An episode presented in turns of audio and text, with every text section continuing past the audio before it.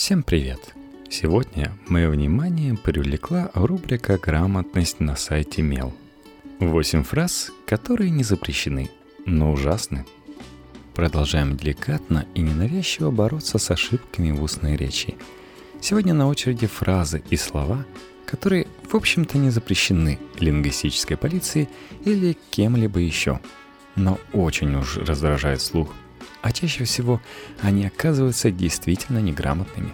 Да и вы выглядите такими, если их произносите. Крайний раз и последний раз. Начнем с крика души многих, в том числе кандидата филологических наук Марины Королевой. Изначально употребление слова «крайний» было распространено среди людей, чья профессиональная деятельность связана с риском для жизни – Летчики, подводники, альпинисты, космонавты – для них это своего рода профессиональный сленг. Они нарочито избегают словосочетаний с прилагательным «последний». Иначе, по их мнению, этот последний раз может за правду стать последним. Вместо этого они говорят «крайний раз». Хорошо, можно их понять и простить. Но в какой-то момент слово «крайний» ворвалось в повседневную жизнь и употреблять его стали все, кому не лень. Крайний день в этом году или легендарная в очереди «Кто крайний?». Портал Грамотру называет еще одну причину массового употребления слова «крайнего». Якобы прилагательное «последний» носит негативный оттенок со значением низший в ряду подобных, очень плохой. Филологи сходятся во мнении, что замена прилагательного «последний» на «крайний» – грубое нарушение норм русского языка. И мы с ними полностью согласны. Даже Дмитрий Медведев однажды призвал не использовать слово «крайний» в значение «последний». Не надо бояться слова «последний». У нас какая-то странная филологическая тенденция пошла. Все только крайние. Последнее — это нормально. «Я тебя услышал». Безобидная с виду фразу «я тебя услышал» способна вызвать раздражение со стороны того, Кому она адресована? Вас услышали, поняли. И что? Дальше-то что? Неплохо, конечно, что ваш собеседник вас услышал. Но что это значит? Фраза абсолютно бессмысленна. Своего рода дежурный кивок, когда сказать вроде как что-то нужно, но еще не придумал что. Это даже хуже, чем аналогичное «я тебя понял».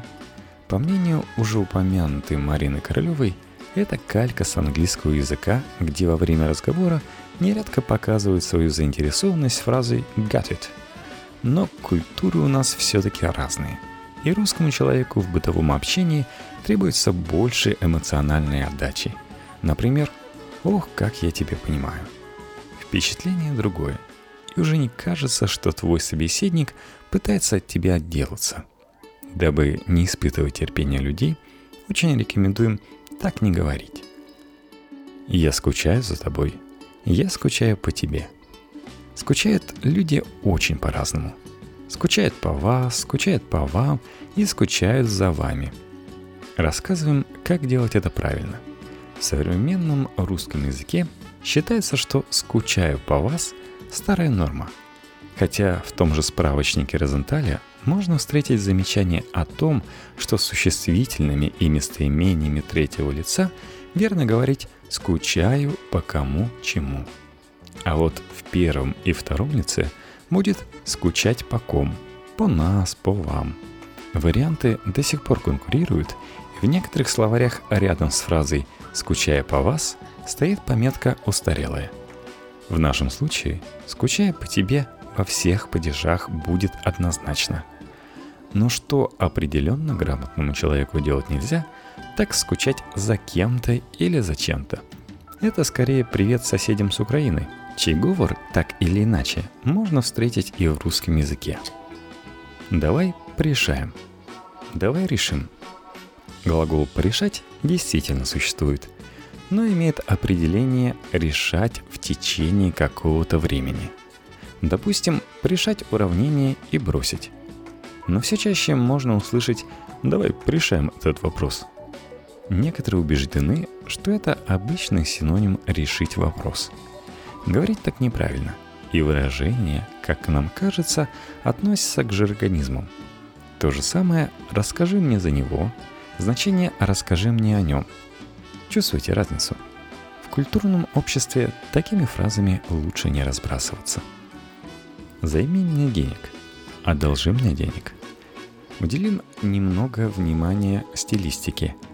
Думаем, ценители русского языка будут с нами солидарны. Выражение «займи мне денег» невозможно терпеть тем, кто знает, как правильно. А те, кто так говорят, искренне не понимают раздражения. Ведь они так привыкли. Но избавляться от плохих привычек никогда не поздно. Если вы хотите попросить у кого-то дать взаймы в долг, правильно будет сказать «одолжи мне денег» или «можно занять у тебя денег». Никак нельзя просить другого человека занять вам денег, поскольку занять – это наоборот взять взаймы. Иначе говоря, тем, кто просит занять денег до зарплаты, вы точно ничего не должны. Оплатить за проезд. Оплатить проезд. Оплачивать за проезд – еще одна распространенная ошибка в речи.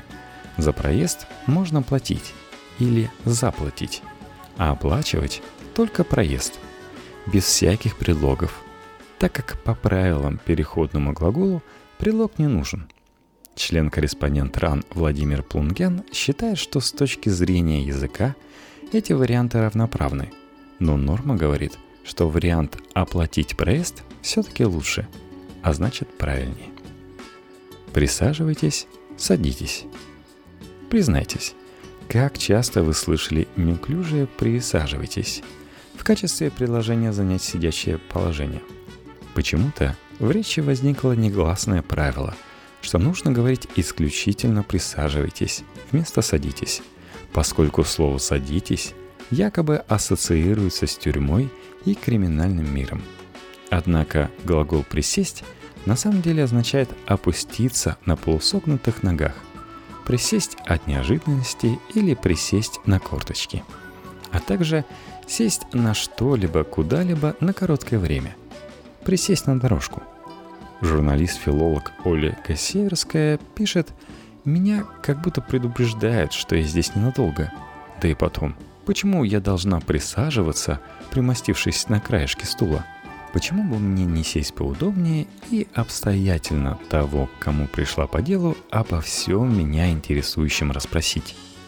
Таким образом, замена глагола «садитесь» на «присаживайтесь» может быть, напротив, расценена собеседником невежливым приглашением. Давайте запомним, что правильно говорить «садитесь, пожалуйста», и только так. Человечек, печалька, вкусняшки, винишка, днюшечка, денежка. Интернет-сленг, давно вышедший за пределы сети. Вот лингвист Максим Кронгаус замечает, что интернет пошел в массы – а массы пошли в интернет. И пришли девочки, которые любят использовать уменьшительно-ласкательные слова. Еще одна причина распространения уменьшительных суффиксов – склонность к смягчению слов и своеобразный способ показать нашу доброту и вежливость. Дома и в окружении близких так выражаться не возбраняется, конечно. Но вот на работе или где-то еще экспериментировать не стоит – Литературный язык такие формы слов не приветствует. Если под Новый год вы хотите сделать нам подарок, то оставляйте комментарии, пишите темы и ссылки на статьи в нашей группе во ВКонтакте vk.com в подкасте. И, конечно, оставляйте максимально справедливое количество звездочек в iTunes и другие знаки внимания там, где вы нас слушаете. Также, если вы соскучились по политическим темам в подкасте, в сети и в том же iTunes есть дружественный нам подкаст «Инфа 146%». Подписывайтесь.